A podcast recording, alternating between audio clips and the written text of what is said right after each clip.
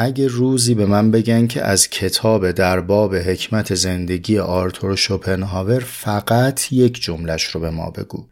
و من هم بخوام یه جمله رو انتخاب کنم که به فهم خودم کلیدی ترین نکته ای که در این کتاب هست و کاربردی ترینش رو به مخاطبم برسونم.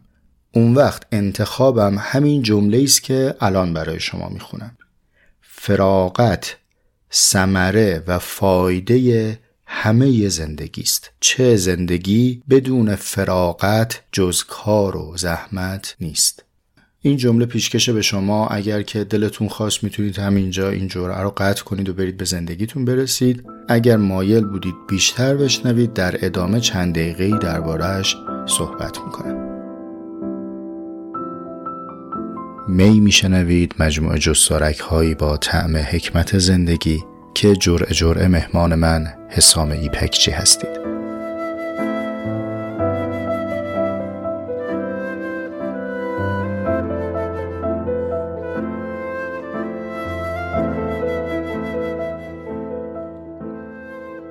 سلام بر شما. امیدوارم که در صحت و سلامتی شنونده جرعه چهلم پادکست می باشید. این جرعه هم جرعه پایانی سال 1401 هست و هم جرعه آغازین از سومین سال پادکست می. 25 اسفند ماهی که سپری شد تولد دو سالگی می بود و همینجا تشکر می‌کنم از همه محبت ها و لطف هایی که داشتید. چکیده ای از زحمت شما و پیام های صوتیتون باز هم به خدمت خودتون در کانال تلگرام پادکست می منتشر شده و اگر مایل بودید به شنیدن در نشانی می M E Y underline podcast می‌تونید به کانال تلگرام می مراجعه بفرمایید و بشنوید. امیدوارم که سالهای سال بتونیم در کنار هم دیگه فکر کنیم مباحثه بکنیم و پرسشگرانه حکمت زندگی رو جستجو بکنیم.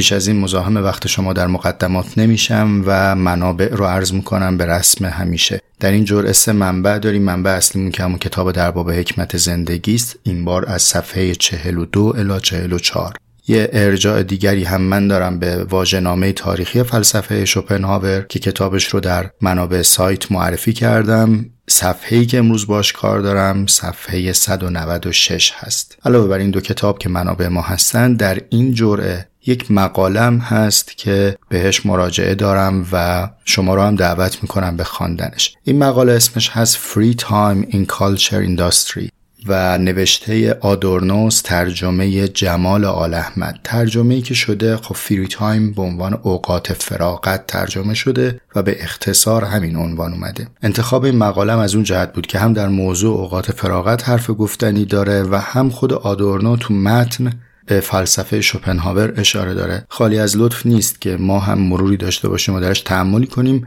فایل PDF مقاله رو هم در وبسایت میدات IR می‌گذارم براتون در پست مربوط به همین جرعه که اگر تمایل داشتید اونجا می‌تونید دانلود بفرمایید و بخونید. خب اینم از منبع و بریم به طرح مسئلمون برسیم. حضور ذهن دارید که شوپنهاور برای ما یه دوراهی رو توصیف کرد. گفت ما باید بین تنهایی و فرومایگی انتخاب بکنیم. چند جرعه ای رو به قدر بزاعت من پرسشگرانه به این دوراهی پرداختیم و ازش گذشتیم. حالا می‌رسیم به بحث فراغت. فراغت یعنی چی؟ چنانی که من از این کتاب تا به امروز می‌فهمم. ببینید چند تا قید شد. اول که فهم من دوم تا به امروز و سوم این کتاب که می‌دونیم معاینه تمام نمای فلسفه شوپنهاور نیست. در این محدوده تعریف فراغت از نگاه شوپنهاور می شود لذت بردن از فردیت. پاراگراف سوم صفحه 42 رو براتون از رو می‌خونم. فراغت به معنای این است که مغز را به منزله انگل یا عضو بازنشسته ارگانیسم بینگارند و آزادانه اینا به نظر من کلمات کلیدیه. آزادانه از شعور و شخصیت. شخصیت ترجمه که آقای مبشری انتخاب کردن مترجم انگلیسی individuality رو یا فردیت رو به عنوان ترجمه برگزیده که فردیت معنای دقیق تری و به ذهن ما متبادر می‌کنه. ادامه متن رو می‌خونم. و آزادانه از شعور و شخصیت خود لذت برند زیرا فراغت ثمره و فایده همه زندگی است چه زندگی بدون فراغت جز کار و زحمت نیست. بعد ادامه میده شوپنهاور. میگه اما حاصل فراغت برای بیشتر انسانها چیست؟ حاصل آن هرگاه که لذات حسی یا کارهای احمقانه اوقاتشان را پر نکند همیشه بیحوصلگی و کسالت است. اینکه زمان فراغت چقدر بی ارزش است از نحوه گذراندن آن معلوم می شود فراغتی که آریوستو آن را بیحوصلگی نادانان می نامد دقدقه فکری مردم عادی فقط این است که وقت بگذرانند. اما دقدقه کسی که استعدادی دارد این است که از آن استفاده کند. بر مبنای متن انگلیسیش عرض می‌کنم تفکیک کرده که ما زمانمون رو هزینه بکنیم spend their time یا زمانمون رو استفاده بکنیم use time. خب اینا رو مده از هم تفکیک کرده.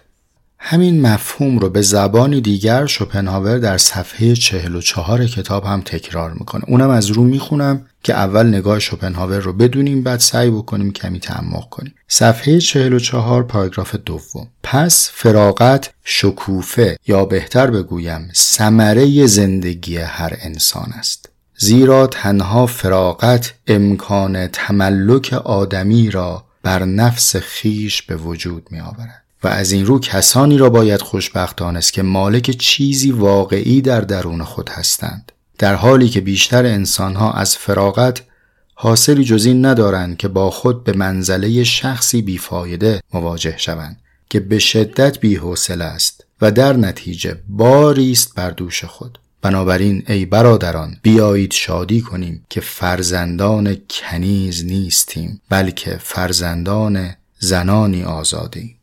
دقت دارید که اینها همه اصاره ذهنی است که جلوتر از زمانه خودش داره زندگی می‌کنه. شوپنهاور زمانی داره این حرفا رو به ما می‌زنه که هنوز نوبت به مارکس نرسیده. اصلا او در میان نیست که بخواد فلسفه ای رو مطرح کنه. نقد فضای داری و تملک بر انسان به عنوان شی رو مطرح بکنه. شوپنهاور داره زمانی از اهمیت فراغت میگه و اونو اساره زیستن می‌دونه که هنوز برتران راسلی در کار نیست که بخواد برای ما در ستایش بتالت بنویسه و نقد کنه فضای کارگری و نظامهای سرمایهداری رو. و او دوره‌ای داره فلسفه رو در کف بازار زندگی جولان میده که بسیاری از هم عصرهای او مثل هگل توانمندی گفتگوی با مردم به زبان مردم رو ندارن و همچنان در پیچ و تاب لفظها و اصطلاحهای قلمبه و غیرقابل فهم مشغول اثر آفرینی هن. و همه ایناست که شوپنهاور رو برای ما به عنوان یک متفکر ارزشمند حائز اهمیت نشون میده که حالا بعد از درگذشت او برگردیم و با خانش تعلیفی جرعه جرعه اندیشه اون رو بکاویم.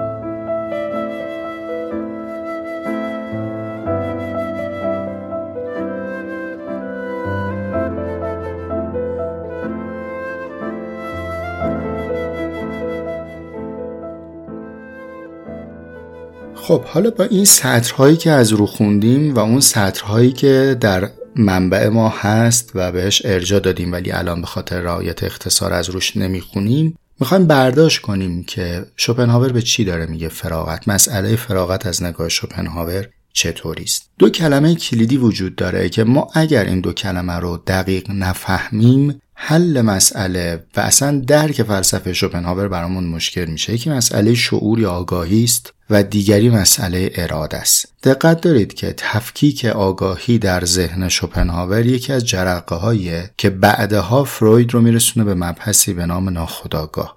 و باز دقت دارید که اراده در فلسفه شوپنهاور مترادف قصد در محاوره آمیانه ما نیست. قصد اون چیزیه که من انسان من قاصد تصمیم می‌گیرم و انتخاب می‌کنم و براش انگیزه ای دارم. اما اراده خود به خود هست و گویی اراده برخواسته از جهانه برخواسته از منشعی بزرگتر از فردیت منه. از کجا میگه سامینا از سطر سوم صفحه 43 اونجایی که شوپنهاور میگه و شما ملاحظه خواهید کرد خودتون تو کتاب که شعور مانند اراده خود به خود فعال نمی شود پس اراده به خودی خود فعال میشه اما شعور نیازمند انتخاب و پرورش و استعداد انسان داره. باز داخل پرانتز ارز بکنم که اراده ای که او داره اینجا صحبت می‌کنه کمی نزدیک به مفهوم توان به مفهوم قدرت. و باز هم به عنوان اشاره ارز می‌کنم که نیچه به شدت متأثر از شوپنهاوره و سالهای مدیدی به عنوان علاقمند به او کتاب جهان همچون اراده و تصور رو بلعیده به معنی واقعی کلمه. و اما از جایی به بعد مسیر فلسفیش رو جدا کرده از شوپنهاور. او داره از اراده معطوف به قدرت صحبت می‌کنه. قدرتی که او داره صحبت می‌کنه چیزی فراتر از مفهوم آمیانه قدرتی که ما داریم میگیم که به عنوان مثال یه مستاقش می‌خواد بشه قدرت سیاسی. اراده ای هم که شوپنهاور میگه مفهومی به جز قصد متداول در زبان ماست که اتفاقا این دو واژه به هم نزدیکن یعنی معنایی که شوپنهاور اراده نامیده گویی از زبان نیچه قدرت نامیده شده. و ما نیاز داریم قرابت این دو رو بفهمیم که بتونیم از پس درک این کلمه و این معنا بر بیان موضوع بحث الان ما نیست و منم درش تعمقی ندارم ولی از جمله شارهان نیچه اینو به عنوان منبع اینجا عرض می‌کنم. بعدها بهش رسیدیم بیشتر همش بزنیم. از جمله شارهان نیچه که این کلمه رو یعنی کلمه قدرت رو بهش پرداخته و اتفاقا در ترجمه فارسی هم توان ترجمه شده که ترجمه دقیق است.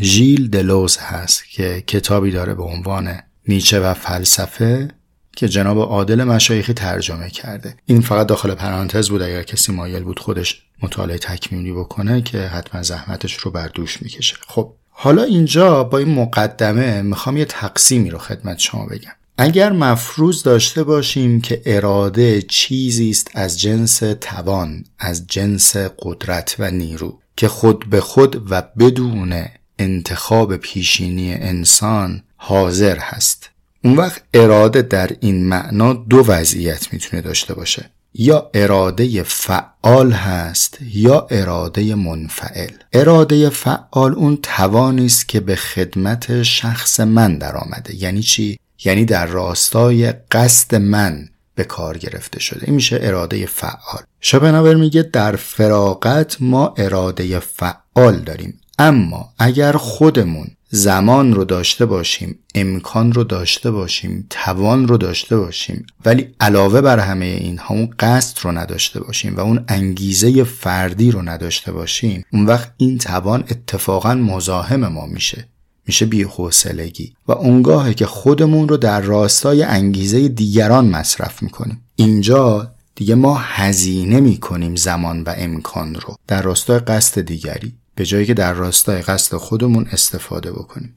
بعد مثال هایی می‌زنه. میگه که انسان هایی که دچار این بیحوصلگی ها میشن و این شکوفه و اساره زندگی که فراغت باشه رو نمی‌تونن بهینه استفاده بکنن چه بلایی به سرشون میاد؟ بیحوصله میشن. پس ناچار به دنبال لذات حسی میرن یا اینکه مشغول به بازی میشن.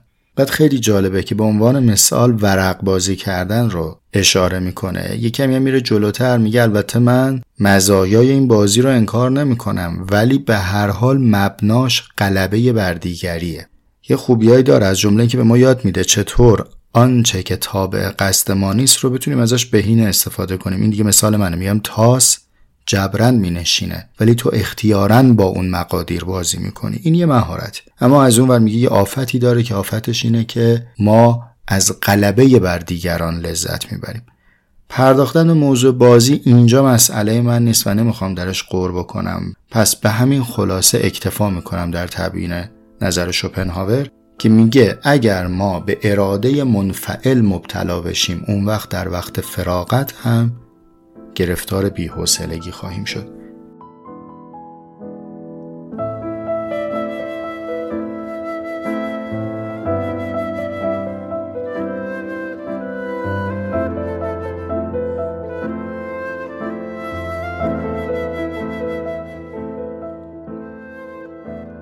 خیلی کوتاه و مختصر معرفی بگم از تئودور آدورنو و بعد خدمتتون اشاره کنم که چرا به سراغ این مقاله از او رفتم. آدورنو فیلسوف و جامعه شناسه منتها یکی از مشخصات قابل توجهش تسلطیه که به موسیقی داره و از چهره شاخص و پیش قراول مکتب فرانکفورت. در موردش سرچ بکنید هم خود شخصیت جالبی داره هم در خانواده جالبی تربیت پیدا کرده. مادرش خواننده بود به سوپرانو شناخته می‌شد تو اپراهای ایتالیا و خالش یه نوازنده خیلی متبهر پیانو بوده. و مقالاتی هم که منتشر کرده به نام آدورنو در واقع به نام مادرش بوده که شهرت پیدا کرده و زندگی قابل توجهی داره. برای اینکه بگم چه چیزی انگیزه شد که به سراغ مقاله آدورنو برم یه یادآوری از کتاب در باب حکمت زندگی آرتور شوپنهاور باید بگم خدمتتون. اگر یادتون باشه توی تقسیم بندی موضوعی بذارید از روی صفحه کتاب بگم براتون. یعنی در صفحه 19 کتاب شوپنهاور میگه که سرنوشت انسان مبتنی بر سه معلفه تعریف میشه. یک آنچه هستیم. دو آنچه داریم. و سه آنچه مینماییم. همه اون چیزایی که الان داریم راجبش بحث می‌کنیم یعنی در فصل دوم کتاب پیرامون آنچه هستیمه. خب تا به اینجا رو داشتید. آدورنو میاد یه بحث دیگری رو مطرح می‌کنه که من خیلی برام جذاب بود و به نظرم به عنوان مکمل فهم فلسفه شوپنهاور بهش نیاز داریم. اگرچه که ارجاعاتی هم که آدورنو توی این مقاله به فلسفه شوپنهاور میده طعم انتقادی داره. خب؟ ولی یه زل دیگری از ماجرا هست که نه آنچه هستیمه نه آنچه داریمه نه آنچه مینماییمه اما بسیار در شکلگیری شخصیت ما مؤثره. و اون چیه؟ آنچه جامعه از ما می‌خواهد. ما یه مفهومی داریم به نام نقش که این مطالبه گری جامعه از ماست. نه جزء داشته های ماست نه جزء نمایش های ماست نه جزء ذات ماست. این مطالبه جامعه است که می‌تونه متأثر از اون سه عنصر هستیم و داریم و مینماییم باشه ولی لزوما محدود به اونها نیست. و ما برای پذیرفته شدن از جانب جامعه مجبوریم سر خضوع خم کنیم نسبت به نقش نسبت به آن چیزی که جامعه از ما می‌خواهد. و مسئله فراغت رو در زیل همین بحث مطرح می‌کنه. میاد میگه که فراغت به معنای نکار ضد کار یا غیر کار بودن داره تعریف میشه و می‌بینیم این تعریفیه که به تجربه زیست امام نزدیکه. الان که نزدیک به تعطیلات ابتدای سال هستیم و از نگاه خیلی از ماها ایام فراغتمون داره آغاز میشه چه متغیری در میان هست که فراغت حاصل شده؟ آیا چیزی به جز کاره فراغت داره مترادف تعطیلی شناخته میشه؟ یک هالیدیه. چی تعطیل میشه؟ کار. یعنی ما با نگاهی کاملا معکوس با نگاه شپنهاوری روبرو هستیم. البته که عرض کردم آدورنو در اینجا انتقادی بحث می‌کنه. میگه ما وارد مرحله شدیم که گویی هویت انسان تابع نقشه. یعنی تابع اون چیزی که دیگران از ما می‌خوان. و شکوفه و اصاره زندگی کاره. ما وقتی شاخصی می‌خوایم که بدونیم چه رتبه فرد در جامعه داره و چگونه باید با مواجه بشیم میگیم فلانی چی کاره است؟ می‌بینید این چقدر فرق داره با نگاه شوپنهاوری که میگه که شکوفه زندگی فراغت و ما داریم در این کار مزمحل میشیم. اینجا رو به فهم خودم استناد می‌کنم. اینکه منتقد کار در معنای امروزی هستم به همین جهته که انسان شایسته رو انسان منفعل می‌دونه. تو چند اپیزود از پادکست انسانک من این مصره از عالی جناب ملک و شعرهای بهار رو نقد کردم و همچنان به شدت بهش نقد دارم. برو کار میکن مگو چیست. کار مانیفست تفکر نظام سرمایه داریه که اصل کار می‌شود ارزش. در صورتی که ما ابتداعا باید بپرسیم چیست کار و بعد ببینیم که آیا سرمایه جاودانی هست یا نیست؟ یا اگر چه مختصاتی داشته باشد کاری است که ارزش داره ما عمر خودمون رو در اون صرف کنیم. پرسشگری رو وقتی از چیزی برمیداری داری به او تقدس میدی و ما تو فضایی داریم زندگی می‌کنیم که کار تقدس پیدا کرده و ما همه تبدیل شدیم به اجزاء با گوشت و پوست و استخونی از خط تولید. ما مثل اون ماشینا هستیم. روشنمون می‌کنن خاموشمون می‌کنن. در ساعت ثابتی باید کار بکنیم. یه جایی هم برای اینکه استهلاکمون مدیریت بشه به اون تعطیلی میدن. میگن بهشون استراحت بدید. نه اینکه کار کنیم تا فراغت پرباری داشته باشیم. میگه برو فراغت که با آمادگی کامل برگردی بیشتر کار بکنی. مثل نفسی که به اسب میدن تا گاری رو بهتر ببره. مثل خوابی که به زمین میدن تا محصول بیشتری برگردونه. مثل خاموشی که به ماشین میدن تا خنک شه و بتونه بیشتر کار بکنه کمتر مستحلک بشه. و عجیبه که این ستم ستم مقبولیه برای ما. چرا بهش میگم ستم؟ چرا حسام انقدر رادیکال داری صحبت می‌کنی؟ اینجا می‌خوام برم به سراغ واژه‌نامه. در صفحه 196 واژه‌نامه ستم از نگاه شوپنهاور رو اینطور تعریف کرده. شوپنهاور ستم را به عنوان کنشی مینگرد که یک فرد توسط آن دیگری را مجبور می کند تا به جای علایق خود به علایق ستمکار خدمت کند. این تعریف از ستم انقدر تعریف بزرگیه که تقریبا همه ما رو شامل میشه. گویی ما همه ستمگرانی هستیم که میزان متنوعی از ستم رو داریم در زندگی اعمال می‌کنیم. چون تقلا می‌کنیم اراده خودمون رو بر دیگری غالب کنیم. بیانترین و آشکارترین شیوهش اینه که بریم یه آدمی رو بخوریم آدم خار بشیم. یا به او تجاوز کنیم یا او رو بکشیم. این خیلی شیوه آشکاریه اما فقط همین نیست. من به هر شیوهی که سعی کنم دیگری رو تحت استیلای اراده خودم در بیارم دارم به او ستم می‌کنم. پس در این وضعیت ترک ستم کردن به معنی ترک غلبه است یا ترک تعمیم اراده خود بر دیگری. باز در همین مفهوم آن چیزی که ما در فضای کار داریم می‌بینیم مستاق آشکار ستمه. چون ما داریم میریم منفعلانه چیزی تابع قصد دیگری رو بهش عمل بکنیم که او مواجبی رو به ما بده که بتونیم زندگی کنیم. حالا داخل پرانتز میگم ستم می‌تونه شکل رقیق شده ای داشته باشه که خیلی شیک و مجلسی باشه برای آدمهایی مثل من که دست به کلمه و دست به قلمن. حتی این که ما سعی کنیم با اقواگری دیگران رو اقنا بکنیم که فهم ما رو به عنوان فهم خودشون جایگزین کنن. و به جای فردیت خودشون فهم ما رو زندگی بکنن. این هم ستمه. تنها راه رهایی از این ستمگری اینه که ما تفکیک بین تحمیل و تقدیم رو بدونیم. من دارم فهمم رو به شما تقدیم می‌کنم. نه تحمیل. اگر تحمیل بکنم میشه اون وقتی که در ازای مردود شدن فکرم از جانب شما رگ گردنم بزنه بیرون و سعی کنم شما رو تحقیر و تخریب کنم که به نحوی از انها سرخم کنید به فهم من. این میشه ستم. خب پس ستم طیف گسترده ای داره در فهم شوپنهاوری. پرانتز رو ببندیم. حالا برگردیم به صحبت آدورنو. او میگه که فراغت تبدیل شده به یک ضد کار چون اصالت با کار شده چون اهمیت انسان در پرداختن به نقش شده. عبارت صنعت و فرهنگم تو این مقاله خیلی عبارت قابل توجهی است ولی زمان صرف میشه و من به اندازه‌ای که نیاز داشتم از این مقاله برداشت کردم حتما شما ملاحظه بکنید و بیش از اینها براتون دستاورد خواهد داشت. یه توقف کوتاه داشته باشیم و بعد من جنبندی نهاییمو خدمت شما بگم.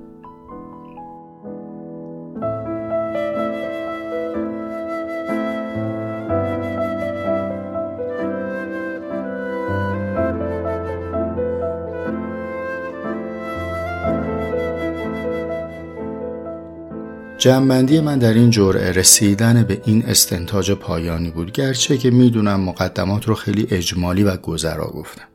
اما من منتقد مفهوم فراقت در معنای رایج هستم. چرا؟ چون در معنای رایج فراقت مفهوم سلبی پیدا کرده که فرع بر کار تعریف میشه. یعنی آن چیزی که ارزش اصلی است کاره و وقفه در کار اسمش میشه فراقت فراغت داره مترادف میشه با چی؟ با تعلیق کار با تعطیلی. اما آنچنانی که من قصد دارم برای شما تبیین کنم اتفاقا اصالت با فراغته. یعنی فراغت مفهوم ایجابی داره. و حتی اگر کار هم می‌کنیم برای اینه که بتونیم فراغت بهینه ای داشته باشیم. به همین خاطر بود که ابتدای جوره گفتم اگر قرار باشه یه جمله رو به عنوان حکمت زندگی به انسان مدرن امروزی بگم اون جمله اینه که ثمره و فایده همه زندگی فراغت.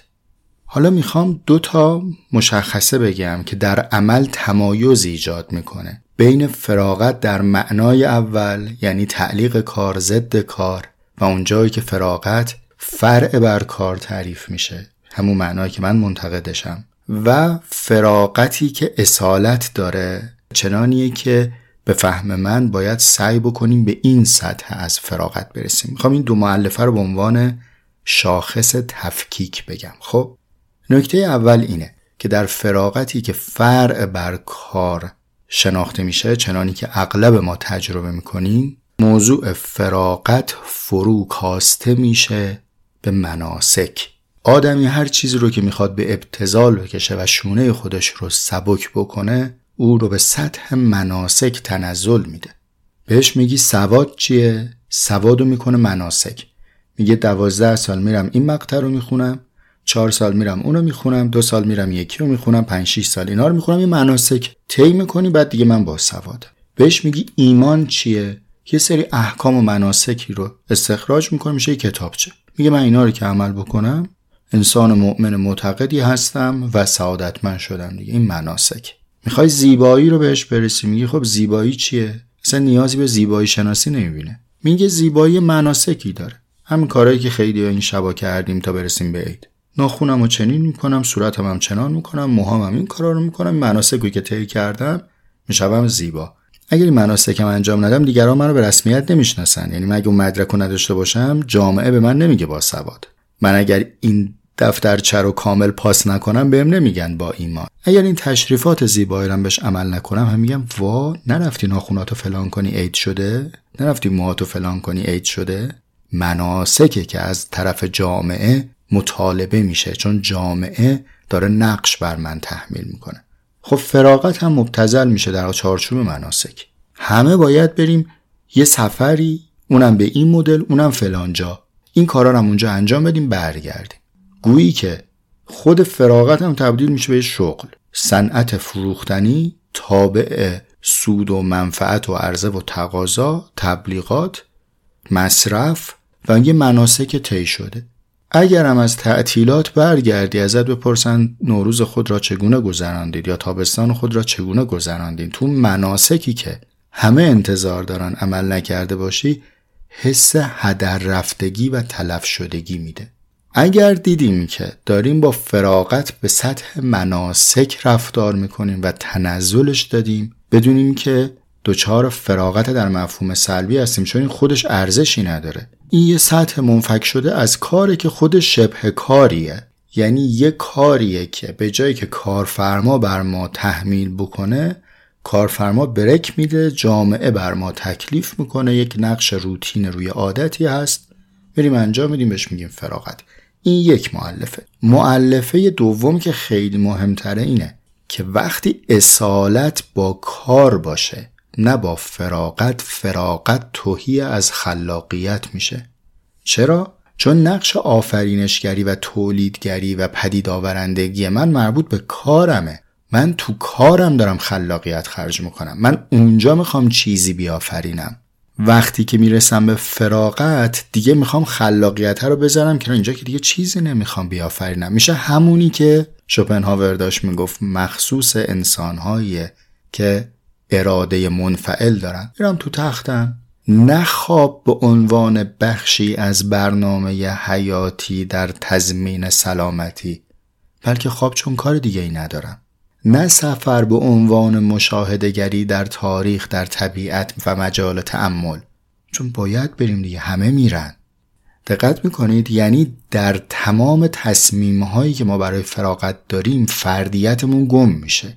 خلاقیتمون هم حذف میشه چون ما اینا رو گذاشتیم برای کار. که البته حالا جای دیگه بحث می‌کنیم که خود کارم اینا رو تامین نمی‌کنه. پس ما اگه خواستیم از این دام فرار کنیم امروزی که در آستانه فرصت هستیم و کار به تعویق و تعلیق افتاده لاعقل فراغت رو با دو معلفه چنانی برای خودمون تعریف بکنیم که اولا تنزل پیدا نکنه به مناسک ببخش من یه صدام گرفته. و دوم اینکه درش خلاقیت باشه من یه کاری بکنم که من بهش میگم فراغت. و در ضمن اینکه ایام فراغتتون رو سپری می‌کنید به این سوال هم فکر کنید که سرگرمی شما در زندگی چیست؟ و من باید به چه مشغول باشم که بتونم اون رو ثمره و فایده همه زندگی بدونم. چنانی که شوپنهاور برای ما فراغت رو تعریف کرده. برای همه شما سالی پربار و پر از فراغت آرزو دارم.